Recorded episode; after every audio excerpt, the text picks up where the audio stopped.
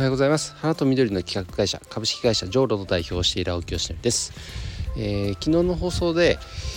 コミュニティの運営も少しずつ手放していくみたいな話をしたんですけど、まあ、それをねあのコミュニティの中でも、えー、今週から、えー、何曜日は誰々、まあ、何曜日は誰々っていうこの曜日ごと担当性を敷いて、えー、発信をしていきますっていうお話をしたんですがそしたらねあのめちゃくちゃ反応が良かったんですよ。ここ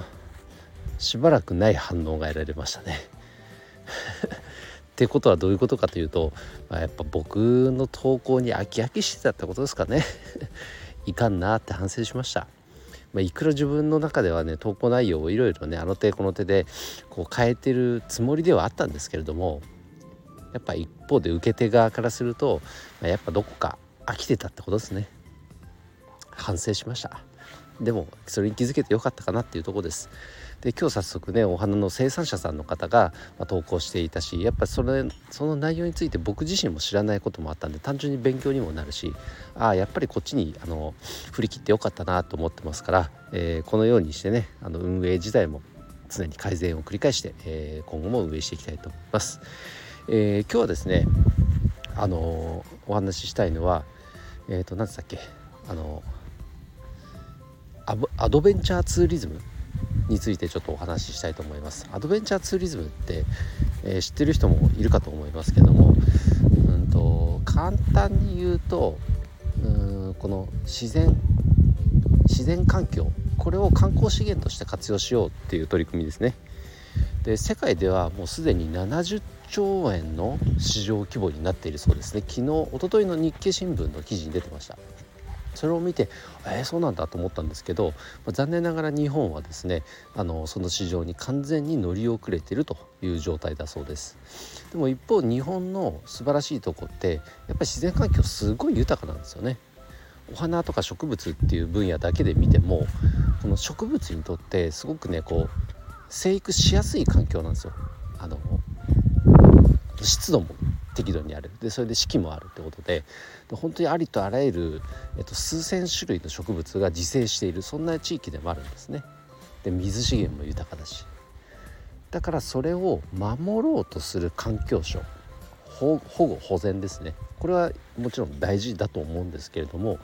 それがどこか過保護になってるんじゃないかっていう日経の支部だあの記事だったんですがそれをね観光省としたら観光庁か。観光庁としたらその観光資源をもっと生かしてねこうあの集客いわゆるあのインバウンドにつなげていこうっていう考え方に当然なるわけですけど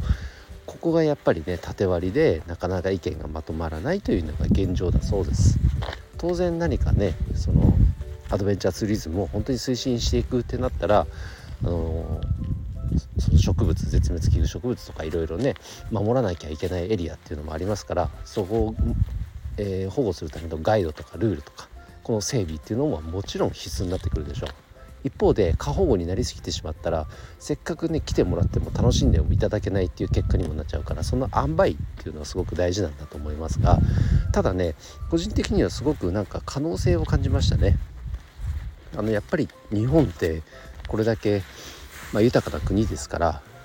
まあ、それを単純に楽しみたいというニーズは世界中にあるんだろうなとも思いますしあの現実もすでにね、まあ、僕が住んでいる長野県でいうとうんと、まあ、この時期だったら白馬なんかはねこの間事故もありましたけど白馬のやっぱパウダーバックカントリー楽しみたいこういうニーズっていうのはすごくあるしあの海外の方なんかはねそれ目当てに来る人ってすごくいますからね。うん、だからなんかそのお花とか植物っていうだけその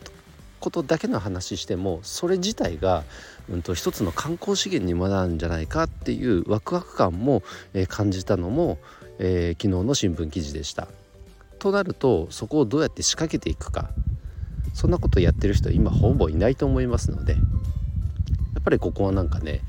僕一人じゃ当然まだ無理ですけどなんか探っていけるチャンスがあるんじゃないかなと思って、えー、昨日の新聞記事を読んでいました。うんとまあお花の業界っていうとどうしてもその生産者さんが育てたものを仕入れていかにそれを販売するかっていう視点だけが取り上げられてなんかもうちょっと他のアプローチがあってもいいんじゃないかなって僕は、えー、考えているのでと花は花でしかないし植物は植物でしかないわけですからそれをどのように活用していくかっていう柔軟な視点はね常々持っていたいなと思っています。まあ、それが花と緑の企画会社っていう立ち位置なんですけどもね。昨日のま日経の記事を読んでいてすごくまた可能性を感じた記事があったので今日はご紹介させていただきました、えー、それでは今日の配信は以上で終わります。今日も一日頑張ろう。青木よしのりでした。バイバイ。